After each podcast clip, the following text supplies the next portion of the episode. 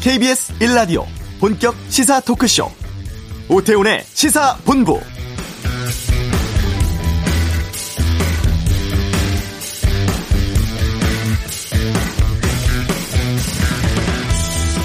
잘 실천해 주신 거리두기를 추석 명절에도 지켜주시는 것이 건강과 안전을 지키는 최선의 방안이며 올해만큼은 부모님을 찾아뵙지 못하는 게 오히려 효도하는 길입니다.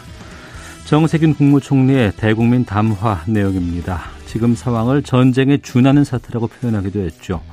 오늘부터 추석 특별 방역 기간입니다. 앞으로 2주 동안 실내 50명, 실외 100명 이상 모임이나 행사가 전면 금지되고 추석 때 마을 잔치, 지역 축제 하려면 인원 제한 따라야 합니다. 연휴 기간 고속도로 휴게소에서는 음식을 먹을 수 없고 포장만 허용됩니다. 그동안 무료였던 연휴 고속도로 통행료도 올해는 정상적으로 내야 하죠. 코로나19 여파로 인해서 고향 방문객 예년보다 30%줄 것으로 교통부는 전망하고 있습니다만 그럼에도 2,700만 명 이상이 이번 연휴에 이동할 것이라고 합니다. 오태훈의 시사본부 잠시 후 이슈에서 중앙사고수습본부 연결해서 추석 특별 방역 대책에 대해 살펴보는 시간 갖겠습니다. 추석 물가는 어떤 상황인지 경제브리핑에서 다뤄보고요. 북한 통지문에 담긴 김정은 위원장 사과 메시지, 미국 대선 상황, 2부 외교전쟁에서 알아보겠습니다. 시사구말리, 일부 보수단체 개천절 집회 강행 논란, 서해 공무원 피격 사건에 대한 청와대 공동조사 요구 등 민감한 정치권 이슈에 대한 다양한 의견 살펴보겠습니다. 오태훈의 시사본부 지금 시작합니다. 네. 오늘부터 2주간 특 별 어, 추석 방역 대책 시행됩니다. 사회적 거리두기 2단계는 유지하면서도 일부 공공시설은 완화하고 다중이용시설은 방역 수위를 높인다고 하는데 자세한 이야기 좀 여쭤보겠습니다. 중앙사고수습본부의 손영래 전략기획반장을 연결하겠습니다. 안녕하십니까? 예, 안녕하십니까. 중앙사고수습본부는 추석 연휴 때도 계속 일하셔야 되죠? 예, 그렇습니다. 아, 그러시군요.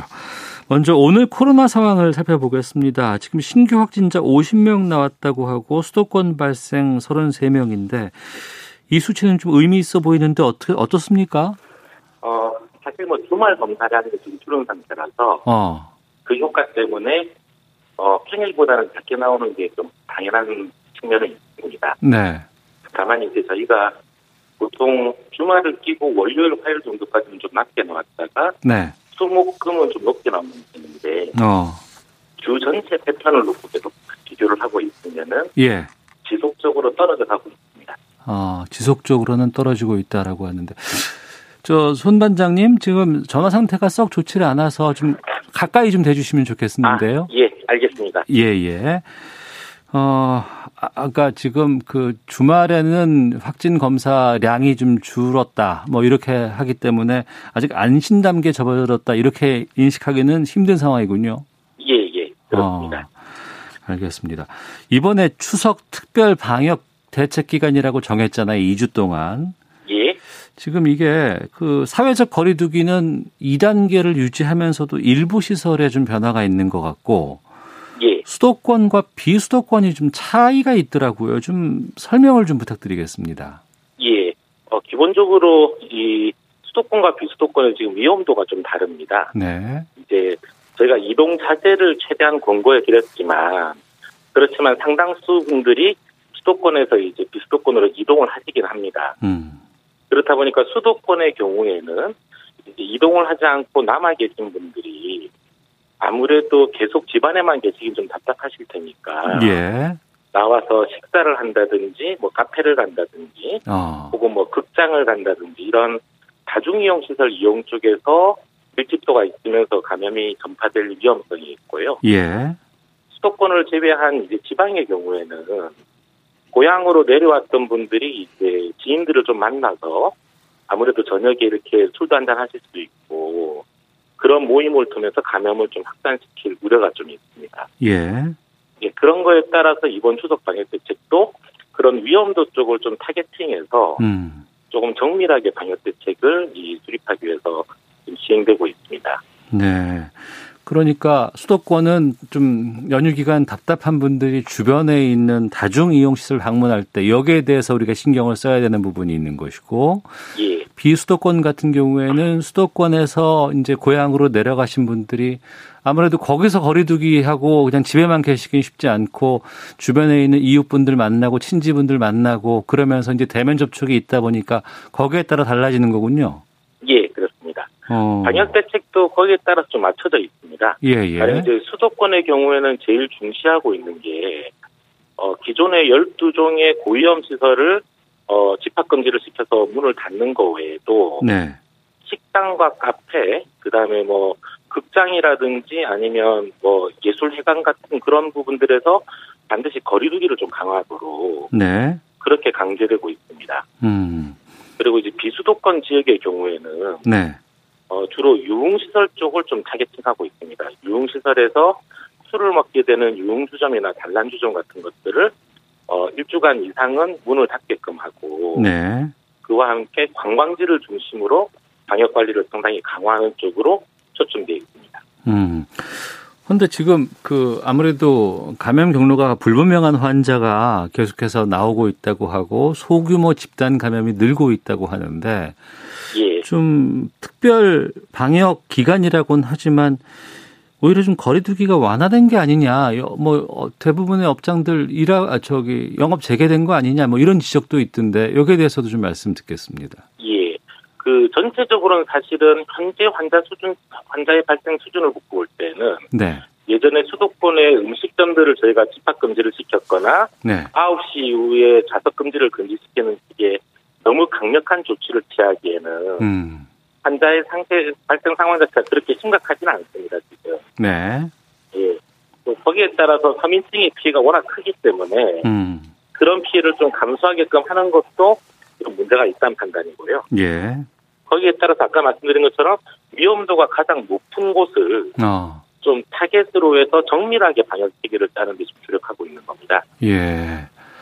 방역만 생각한다 그러면은 뭐 다 그냥 밖으로 나오지 마십시오 하고 다 그냥 예. 영업하지 말게끔 하면은 그건 편하긴 하겠지만 그럼에도 또 그러면 경제가 돌아가지 않고 또 여러 가지 어 불만도 좀 나올 수 있으니까 이런 것들을 다 고려해서 양쪽을 다 잡는다는 게 참 쉬운 일은 아니겠군요. 예, 그렇습니다. 알겠습니다. 그래도 추석은 추석이라서 또 아무래도 음식도 좀 준비를 해야 되고 또 추석 뭐 차례상도 좀 차리기 위해서 시장 방문도 많이 있을 것 같습니다. 마트라든가 전통시장 방문하시는 분들 좀 많을 것 같은데 이런 쪽에서도 아무래도 밀집돼서 사람들이 몰리다 보면은 좀 여러 가지 방역 수칙 같은 것들이 잘 지켜지지 않을까 좀 걱정이 되거든요. 어떻게 보시는지요? 예.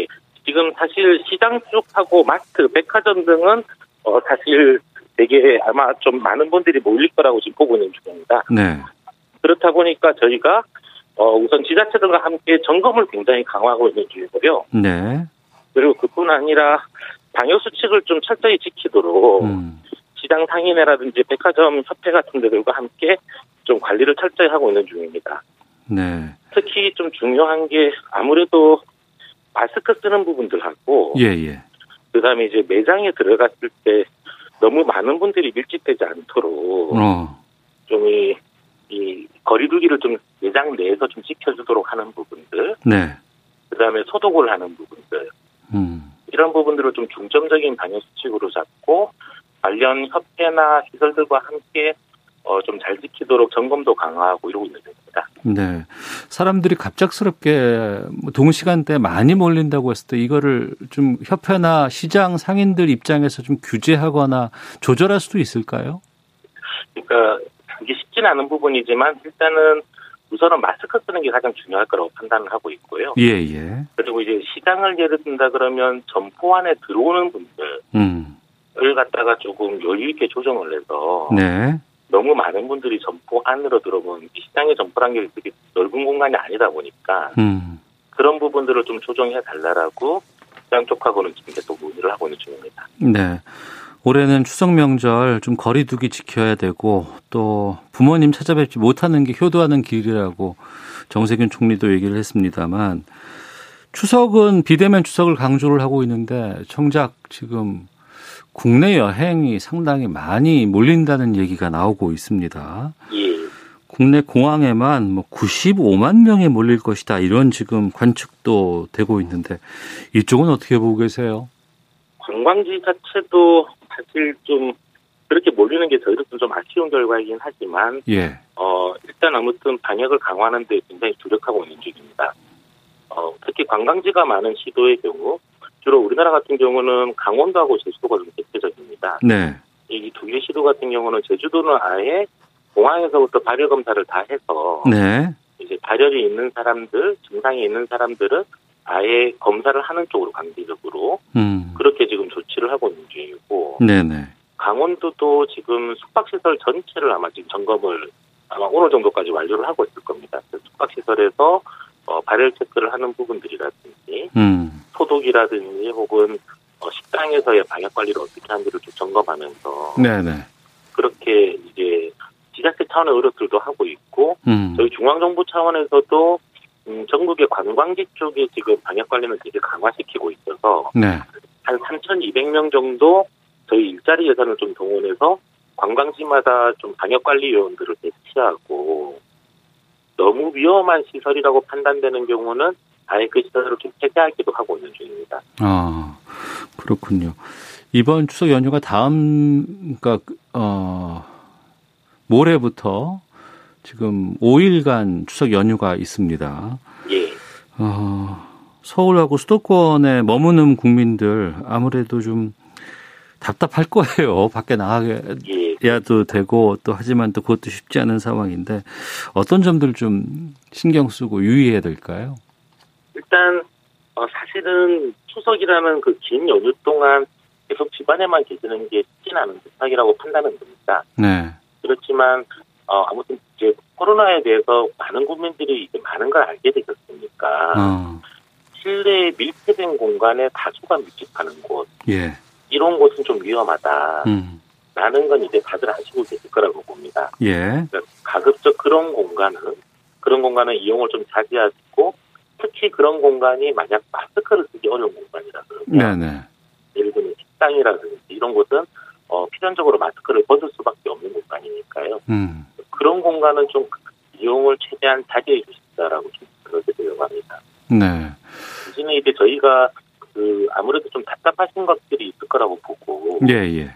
국공립 시설 같은 경우는 지금 실내나 실외 국공립 시설들을 다 오픈을 한 상태입니다. 국공립 시설이라고 하면 어떤 곳을 말씀하시는 어, 건가요? 주로 미술관, 도서관, 박물관 같은 실내 시설들도 오픈을 했고, 아, 예, 예. 그리고 뭐 공원이라든지 이런 어, 외부에 있는 실외 시설들도 마찬가지로 운영을 하고 있습니다. 네. 다만 이제 이런 국공립 시설들은 이용 인원을 좀 반 정도로 제한하고 음. 그 안에서 마스크 쓰는 거나 이런 것들을 좀 철저히 관리하긴 하겠지만, 네. 그래도 이제 좀 어, 시민들께서 좀 이용할 수 있는 공간이 필요하다는 판단으로 이렇게 좀 안전한 시설들을 어, 좀 이용할 수 있게 열어놓은 상태라서. 네네. 네. 좀 그런 곳들의 이용을 좀 더 많이 하시는 게 어떨까. 어, 알겠습니다. 아이들도 지금 학교에 자주 못 가고 있는 상황이고 또 이 코로나19 상황이 오래 지속되다 보니까 집에 있으면서 좀 가족끼리 좀 부딪히는 경우도 좀 있고 우울감을 호소하시는 분들도 상당히 많이 있습니다. 심리적으로 좀 고통받는 분들을 위한 뭐 대책이라든가 뭐 이런 것들이 좀 있어야 될 것 같은데요. 예. 저희도 지금 심리 지원 체계를 계속 활성화시키기 노력을 하고 있습니다. 그래서 상담 전화라든지 아니면 정신보건센터를 통한 어, 정신 상담 기능 같은 것들을 계속 확충해서 어, 1393을 통해서 상담을 해드리고 있는 부분도 있고요. 어. 예, 그런 부분들 외에도 사실은 어, 이 코로나 우울이라고 하는 부분들은 사회 전체가 지금 좀 답답한 상황으로 거의 반년 이상 가고 있으니까 생기는 네. 문제다 보니까 음. 사실은 서로가 서로를 위로해주는 방법 외에는 뾰족한 방법이 없는 것도 사실입니다. 네. 그래서 그런 부분들은 좀 어, 적극적으로 국민 캠페인 같은 걸 좀 전개하고 예. 좀 이제 거리는 좀 멀어졌더라도 서로 마음은 가까이 느낄 수 있도록 음. 서로 위로하고 좀 더 따뜻하게 챙겨주는 그런 캠페인 같은 것들도 계속 활성화시키려고 애쓰고 있습니다. 네. 청취자 7892님이 반장님 점심시간에도 바쁘신지 이동하시면서 전화 받으시는 것 같아요. 라고 말씀해 주셨고, 3909님은 이번 연휴 끝나면 다시 폭증할까 걱정입니다. 제주도에 30만이 몰리고 백화점, 식당, 마트는 이미 사람들로 바글바글 합니다. 1967님, 시골 마을에 붙은 불효자는 옵니다라는 현수막 기억하고 이번 추석엔 가지 맙시다라고 말씀 주셨는데요. 추석 연휴 지나고 또 특별 방역 기간이 이제 계속되지 않습니까? 예. 어, 다음 달 3일 개천절에 뭐 드라이브 스루 집회 강행하겠다는 단체도 지금 나오곤 있습니다. 이 집회 상황이 걱정인데 지금 어떻게 보고 계십니까? 어, 일단 최대한 좀 그 10인 이상 집회들은 저희가 금지 처분을 내린 바 있고, 예. 그리고 집회를 개최하는 단체들에게도 계속 요청을 드리고 있는 중입니다. 이번 집회만큼은 네. 좀 본인들 안전을 위해서나 가족들의 안전을 위해서라도 집회를 하지 않는 쪽으로 음. 그래서 많은 단체들이 사실 집회를 어, 중단하기로 결정한 바는 있고 예, 예. 그럼에도 불구하고 이제 일부 단체들에서 집회를 계속 하겠다라고 이제 언론에 얘기를 하고 있어서 제가 좀 우려하는 바는 있습니다. 음. 다만 이제 그런 부분들에 대해서는 어, 경찰청에서도 철저하게 좀 집회를 원천적으로 봉쇄하고 이 허가받지 않은 집회가 열렸을 때는 바로 엄정하게 조치를 하겠다라고 지금 하고 있는 상황이라서 예. 이런 상황에서면 그 모쪼록 아무튼 이 집회를 좀 이번에는 좀 자제해 주십사라고 제가 좀 부탁을 드리고 있는 상황입니다. 알겠습니다. 그리고 요즘 그 아무래도 가을이다 보니까 일교차가 상당히 많이 나요. 이 때문에 이제 예. 독감이라든가 감기 환자가 이제 늘 수밖에 없는 환경인데 지금 독감 백신 여기에 대해서 좀 의구심을 표하는 분들도 많이 계십니다. 여러 가지 배송 가운데 문제가 있었, 다라고 하는데 지금 이 백신은 맞아도 되는 겁니까? 지금 어 문제가 됐던 그 상원의 일시 이 노출되었던 백신에 대해서는 네. 식약처와 질병관리청이 조사를 해서 음. 금명강 그 유효성과 안전성에 대해서는 밝히게 될 겁니다. 네. 다만 이제 어 사실은 이 이, 이 콜드체인이라고 하는 부분들, 백신을 옮길 때나 이동할 때나 언제 어디서나 좀 더 낮은 온도에서 보관하는 게 안전하다라고 하는 부분들이 네. 어, 사실 좀 일시적으로는 그 부분들이 풀릴 가능성이 있는 부분들입니다. 음. 현재 지금 문제가 되고 있는 백신들의 그 상온 노출 시간이 그렇게 길진 않았던 것으로 봐서 네. 제가 조사 결과가 나와서 그 조사를 좀 봐야 되겠지만은 어. 대체적으로는 어, 우선 안전성이나 유효성에 큰 문제는 없을 거라고 선언적인 판단을 하고 있는 중입니다. 예. 다만 이제 국민들의 불안이 커지기 때문에 예. 이 부분들은 객관적으로 저희가 엄정하게 빨리 조사를 해서 음. 그 백신들이 상태가 어땠는지에 대해서 빨리 좀 발표를 하도록 하겠습니다. 알겠습니다. 언제쯤 발표가 나올까요, 그게? 아마 한 다음 주 정도는 넘겨야 되겠습니다. 아, 그렇군요. 자, 코로나19 확산세를 줄이고 좀 안전한 추석 연휴 보내기 위한 좀 당부 말씀 있으시면 좀 해주시죠. 예. 어, 추석 연휴가 굉장히 중요합니다. 지금 상당히 안정적으로 환자 발생에 감소하고 있기 때문에 이번 연휴만 잘 넘긴다 그러면 아마 어, 좀 더 안정적인 상태로 진입하면서 예전에 1단계 생활 방역 체계로 네. 전환할 수 있을 거라는 기대를 하고 있는 중입니다. 어, 국민들께서도 조금만 좀 지쳤겠지만 힘을 내주셔서 이번 추석 연휴 때 어, 개개인의 방역 수칙과 거리두기에 조금만 더 동참해 주실 것을 요청드리겠습니다. 아, 알겠습니다. 추석 연휴에도 계속해서 지금 이 중앙사고수습본부 지키신다고 말씀해 주셨는데 그곳에 계신 분들 또 방역 현장에 계시는 분들 또 의료진들 아, 감사하다는 말씀 좀 전하겠습니다. 오늘 말씀 고맙습니다. 감사합니다. 예, 지금까지 중앙사고수습본부의 손영래 전략기획반장 연결해서 말씀드렸습니다. 자, 이어서 이 시각 교통 상황 살펴보고 헤드라인 뉴스까지 듣고 오겠습니다. 교통정보센터의 김한나 리포터입니다. 네, 이 시각 교통정보입니다. 본격적인 귀성이 시작되는 내일부터는 코로나19 감염 예방을 위해서 고속도로 휴게소 좌석 운영을 하지 않습니다. 포장만 가능하다는 점 참고하시고요. 명절마다 면제됐던 고속도로 통행료도 내야 합니다. 이 시각 고속도로는 사고와 작업이 많아서 주의가 필요한데요. 서해안 고속도로 서울 방면으로 군산 부근 2차로에서 사고를 처리하고 있어서 혼잡하고 경부고속도로 서울 쪽은 작업을 하고 있는 청주 휴게소 부근에서 정체되고 있습니다. 이후로는 기흥에서 수원까지와 사고가 있는 죽전 휴게소 부근 지나기 어렵고요. 또 달래 내에서 반포 쪽 10km 정체가 심합니다. 서울 시내는 여전히 많이 막히고 있는데요. 특히 올림픽대로 잠실 쪽은 염창나들목 1차로에서 작업까지 하고 있어서 뒤로 행주대교에서 성산대교 쪽으로 가는데 30분 정도 걸리고 있고요. 동호대교를 지난 4차로에서는 사고 처리가 계속되고 있어서 한강대교부터 영동대교 쪽 이동이 더 어려워진 상황입니다. KBS 교통정보센터였습니다.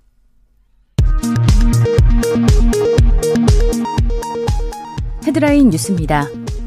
코로나19로 인한 전 세계 사망자가 100만 명을 넘어섰습니다. 이는 중국 우한에서 정체불명의 폐렴이 번지고 있다는 보고가 세계보건기구에 지난해 12월 31일 공식 접수된 이후 9개월 만입니다. 정세균 국무총리는 공무원 피살 사건과 관련해 해빙될 듯한 남북 관계에 찬물을 끼얹는 격이라고 지적하며 정부가 북측에 공식 제안한 공동 진상조사와 관련해 공동으로 해야 양쪽이 승복할 수 있지 않겠나라며 공동으로 못할 이유가 없다고 말했습니다.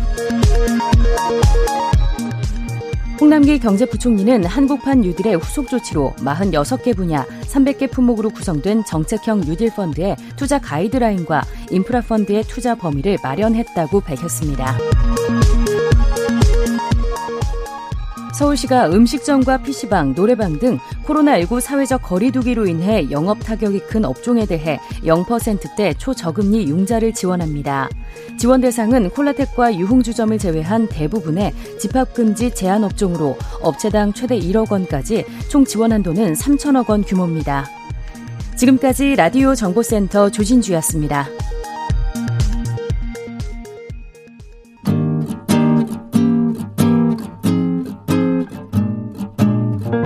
KBS 1라디오 오태훈의 시사본부 여러분의 참여로 더욱 풍성해집니다. 방송에 참여하고 싶으신 분은 문자 9730번으로 의견 보내주세요. 짧은 문자는 50원, 긴 문자는 100원의 정보 이용료가 붙습니다. 애플리케이션 콩과 마이케이는 무료고요. 시사본부는 팟캐스트와 콩, KBS 홈페이지를 통해 언제나 다시 들으실 수 있습니다. 많은 참여 부탁드려요. 네, 올해 추석은 특별합니다. 예년과 같지 않습니다. 하지만 그래도 뭐 차례는 지내야 되겠다라는 분들도 많이 계실 것 같고 아니면은 그냥 우리 가족끼리라도 좀 추석 분위기 좀 내보자라고 해서 또 여러 가지 뭐 추석상 준비하시는 분들 계실 것 같습니다. 그런데 올해는 코로나19뿐 아니라 긴 장마에다가 태풍도 세 번이나 직격탄을 맞다 보니까 과일, 채소 수확량이 많이 줄었고 이 값들이 상당히 많이 올랐다고 합니다. 알기 쉽게 경제 뉴스를 풀어드리는 코너죠. 경제브리핑 참 좋은 경제연구소 이인철 소장과 함께 추석 물가에 대해서 좀 살펴보도록 하겠습니다. 어서 오세요. 예, 안녕하세요. 추석 물가 하면 아무래도 이제 제수용품 그리고 이제 과일, 뭐 채소 이런 것들 좀 주로 얘기를 하는데 이게 뭐 코로나 상관없더라도 지금 그 올 여름에 상당히 기상 상황이 안 좋았잖아요. 맞습니다.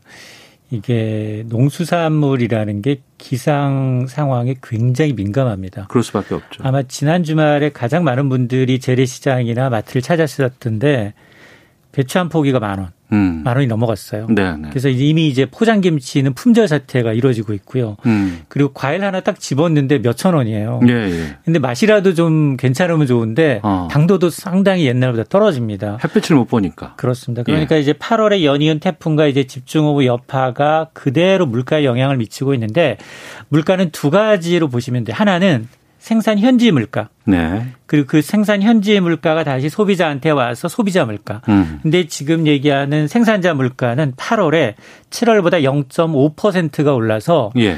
어 6개월 지난 6월부터 이제 3개월 연속 상승세를 보이고 있다는 거예요. 음. 그러니까 이제 차례상 준비를 위해서 반찬용 채소뿐 아니라 과일 가격도 많이 오르고 있는데 네. 배추 값이 정말 금값을 넘어섰어요. 예년보다 두 배 이상 오르면서 대표적으로 장바구니 물가를 끌어올리고 있습니다. 음. 어, 배추 이제 포기당 소매 가격이 만 천 원 이상 올라서 네. 뭐 일주일 사이에 한두 자릿수 이상 오르고 있고요. 음. 평년과 비교하면 120% 넘게 비싼 가격에 거래가 되고 있습니다.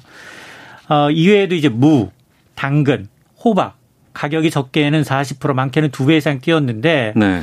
이렇게 과일과 채소 가격이 예년에 비해서 크게 오르다 보니까 생산 현지 물가도 오르고 있지만 특히나 아, 지난해든 사실 그, 뭐, 봄에 이제 냉해, 여름철 장마철 수해 태풍 등이 있었지만 올해가 워낙 더 심했기 때문에 음. 그 가격, 그대로 이어지고 있고 수확량 자체가 좀 줄고 있습니다.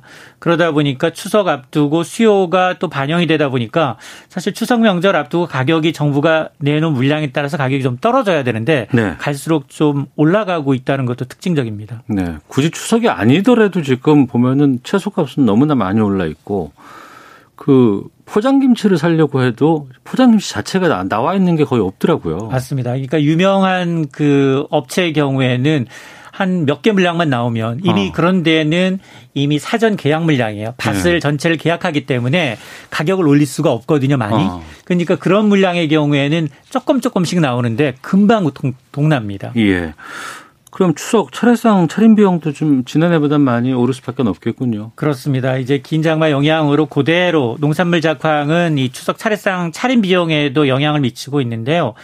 아, 한국농산식품유통공사가 23일 기준 아마 내일 다시 한번 발표가 될 텐데 네네. 전국 19개 지역의 18개 전통시장 27개 대형 유통업체에서 어, 추석 성수품 28개를 조사했습니다.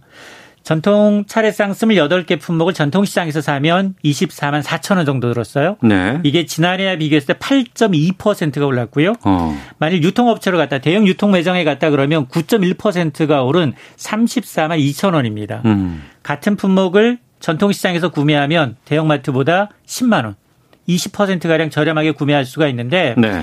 일단 품목별로 보게 되면 작황부진에 어려움을 겪고 있는 배추 가격 많이 올랐고요. 네. 과일 같은 경우에는 배 가격 그리고 사과 가격이 많이 올랐어요. 음. 여기다가 밤, 대추와 같은 임산물은 그나마 정부가 이제 해, 해, 과일이 나오고 보유한 물량을 집중적으로 출하하면서 가격이 소폭 내렸고 네. 소고기는 이제 보합세를 유지하고 있는데 문제는 이제 추석이 가까워질수록 가격이 조금씩 조금씩 저 오르고 있다라는 것이 좀 불안합니다. 음, 9036님, 요즘 토마토가 비싸다고 해서 유명 프랜차이즈 햄버거에도 토마토 빼고 줍니다. 맞아요. 최소 과일 물가 얼른 좀 안정됐으면 좋겠네요라고 말씀하셨는데 아, 햄버거에 토마토를 안 줘요? 안, 나요. 안 넣어요? 네, 그 원가가 이제 맞지 않습니다. 그래서 아. 토마토도 이제 패스트푸드 전문점에서는 토마토가 들어가 있는 메뉴들은 전부 다 이제 제공 빼고 아. 제공되고 있습니다. 아 그렇군요. 그 이렇게 물량이 좀 부족하고 여러 가지 작황이 좋지 않았을 때는 정부가 뭐 여러 가지 뭐 대체품 준다고 하고 뭐 물가 안정 대책 내놓는다고 많이 얘기하잖아요. 맞습니다. 올해는 좀 어떻습니까? 지난달부터 이렇게 굉장히 수수급의 어려움을 겪으니까 추석 성수품의 수급을 안정을 해서 이달 초부터 계속해서 수요가 많은 10대 성수품의 경우에는 공급량을 평상시보다 1.4배, 2배 가까이 늘렸어요. 네. 추석 성수품 10대 품목을 보게 되면 배추도 있고요. 무, 사과, 배, 소고기, 돼지고기, 닭고기, 계란, 밤, 대추입니다. 음. 아, 채소와 과일은 이제 농협의 계약 재배 물량, 또 축산물의 경우에는 축협의 도축 물량, 또 관련 단체 회원이 보유하고 있는 물량, 또 임산물의 경우에는 산림조합 보유 물량을 활용하고 있는데요. 네. 어, 근데 배추가 문제예요. 배추하고 무의 경우에는 지금 비축 물량, 출하 물량 조절하고 있고 채소 가격 좀 안정을 위해서 여러 가지를 하고 있음에도 불구하고 수급이 잘 안정화되지 않고 있는 상황이고요. 음. 특히나 이제 코로나19로 인해서 비대면 거래가 굉장히 많이 늘어나고 있거든요. 네네. 그러다 보니까 정부도 이번 성수품이나 선물의 비대면 판매 채널을 다변화하고 있습니다. 음. 그래서 온라인 예약 판매하고 있고 또 공영 홈쇼핑을 통해서 사과, 배, 한우 세트와 같은 추석 성수품을 집중 반송을 편성을 하고 있는데 네. 이미 나가자마자 이제 판매 이제 품절된 사태가 이제 많이 나타나고 있는데 음. 사실은 이 선물 가액도 요번에 좀 올렸잖아요. 농축산물의 경우에는 10만 원에서 20만 원으로 이제 좀 확대하다 보니까 추석 선물 같은 거 누구에게 줄 때 그 금액이 올라간 거죠. 그렇죠. 이게 김영란법에 이어서 선물 한도는 공무원의 경우에는 10만 원 이내로 음. 제한을 했는데 이번 추석 기간에만 한시적으로 이걸 20만 원으로 상향 조정을 한 겁니다. 네. 이러다 보니까 이제 명절 선물 보내기 캠페인과 더불어서 이런 온라인에서도 이런 성수품의 공급은 굉장히 활발하게 음. 이루어지고 있는 상황입니다. 그러고 보니까 예년에는 그 정부 비축 물량을 푼다거나 아니면 농협과 어떻게 서로가 이제 연결해 가지고 싸게 상수품을 판다고 했을 때 서울역 같은 데 가서 이제 매대 만들어 놓고 많이 했었잖아요. 집판장이 많이 마련돼 있었죠. 근데 지금은 코로나 때문에 그것도 못 하고 있는 거죠. 네. 아유, 참. 직장인들 추석 보내서도 가장 적을 것 같다고요? 그렇습니다. 더도 말고 덜도 말고 8월 한가위만 같아라라고 했는데 직장인들 올해는 좀 춥고 배고플 것 같습니다. 음. 기업들의 추석 상여금이 역대 가장 적을 것이다라는 조사 결과인데요. 아, 구인구직 매직 플랫폼인 사람인이 기업 1,140여 개를 대상으로 조사했는데 올해 추석 상여금을 준다라는 기업은 전체 51%, 네. 평균 지급 금액이 58만 6천 원이었는데요. 지난해가 64만 7천 원이었어요. 음. 지난해보다 6만 1천 원, 10%가량 줄었다는 겁니다. 네. 이 회사가 2012년 이 조사를 시작한 이래 처음으로 60만 원 밑으로 떨어졌는데 기업 규모로 보게 되면 대기업은 이제 고정적으로 상여금을 주다 보니까 92만 원, 음. 중견기업이 68만 원, 중소기업은 51만 원으로 집계됐습니다. 그리고 추석 상여금위에 기업들이 추석 선물로를 주거든요. 네네. 네. 그런 기업도 한 72%가 나타났는데 선물의 종류가 굉장히 실속 위주로 바뀌었어요. 음. 햄 참치와 같은 가공식품이 절반 이상을 차지하고 있습니다. 네. 자 그러다 보니까 이 기업 실적 부진이 그대로 이 상여금과 추석 선물에도 나타나고 있는 상황입니다. 음. 추석 연휴 기간 이제 이동 이제 많이 좀 준다고 하고 30% 정도 줄 거라고 합니다. 그럼에도 불구하고 2,700만 명 이상이 지금 이동할 거라고는 하는데 어 만나 뵙지 못하지만 선물 드리는 거 이거 앞서서 이제 말씀하신 것처럼 이게 지금 많이 활성화되고 있다고요. 맞습니다. 이번 올 선물의 특징이 몸은 고향에 못 가지만 마음 마음은 좀 풍족하게 선 어, 드리자라는 음. 분위기가 확연히 느껴지고 있습니다. 선물 가격대가 좀 올라가는 양상이 보이고 있고요. 예. 또 코로나 탓에 건강 관련 선물 세트가 인기를 끌고 있다는 거예요. 어. 한 백화점의 통계를 보니까 올해 추석 선물의 실적을 분석해 보니까 한우와 같은 정육 선물 세트 매출이 지난해 추석보다 36% 이상 증가했다는 겁니다. 네. 그 뒤로 이제 홍삼과 같은 건강 관련 선물 세트도 20% 정도 나타나고 있는데요. 음. 그동안 사실 한우는 김영란법 이전에 매년 추석 선물 세트 1위였어요. 예, 근데 예. 2016년 김영란법이 시행이 되면서 예, 상대적으로 가성비가 좋은 홍삼이나 비타민과 같은 건강 관련 선물 세트한테 매출 자리를 1위 자를 내줬었는데 음. 이번에 다시 역전되고 있는 상황인데요. 또또 또 하나가 이제 코로나19 탓에 방역 선물 세트가 인기인데 방역 마스크, 네. 손 소독제 이런 위생용품 선물 세트가 구성이 되어 있습니다. 아. 그러다 보니까 이제 사실은 이런 선물 세트라는 게 보통 사용하지 않고 지방 공간을 차지하는 경우가 많은데 예. 방역 선물 세트는 받으면 바로 쓰잖아요. 그렇죠. 마스크 같은 네, 것을 그러니까 실용적으로 이제 사용할 수 있다라는 판단이 소비자들한테 인기가 높습니다. 또 어르신들 어디 밖에 나가기 힘들고 어디 가서 이제 물건 구하기도 힘든데 이런 방역 선물 세트 이런 게 드리면 참 유용하게 쓰실 것 같습니다만 참 추석 선물로 방역 선물 세트가 나올 줄 누가 알았겠습니까? 참. 추석 민생 안정 대책의 일환으로 온누리 상품권 10% 할인된 가격으로 살 수 있다고요? 이거 서두르셔야 돼요. 아 그래요? 예, 이게 추석 민생 대책의 일환으로 지난 21일부터 이달 말까지 어. 어, 온누리 상품권 10% 할인된 가격으로 살 수가 있습니다.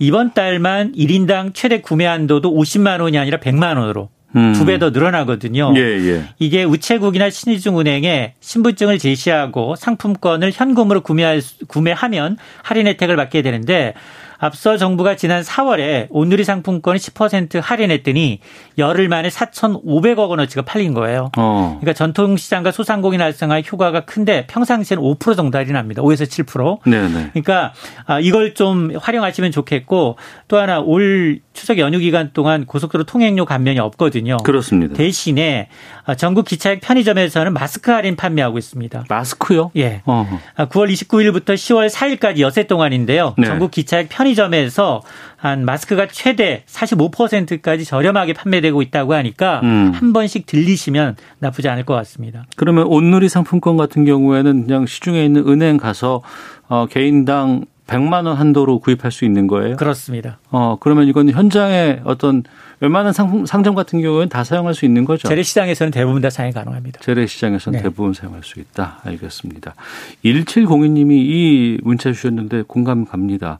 물가 오르는 게 단지 오랜만의 문제일까 싶기도 합니다. 기후위기로 농산물 작황이 앞으로도 계속 안 좋아진다고 하는데 뭔가 장기적인 대책이 필요해 보입니다 라는 의견 주셨는데 정말 오래만 안 좋을까 싶기도 해요. 걱정이 생산 현지 농민들의 고통이 더 심해요. 사실은. 알겠습니다. 자.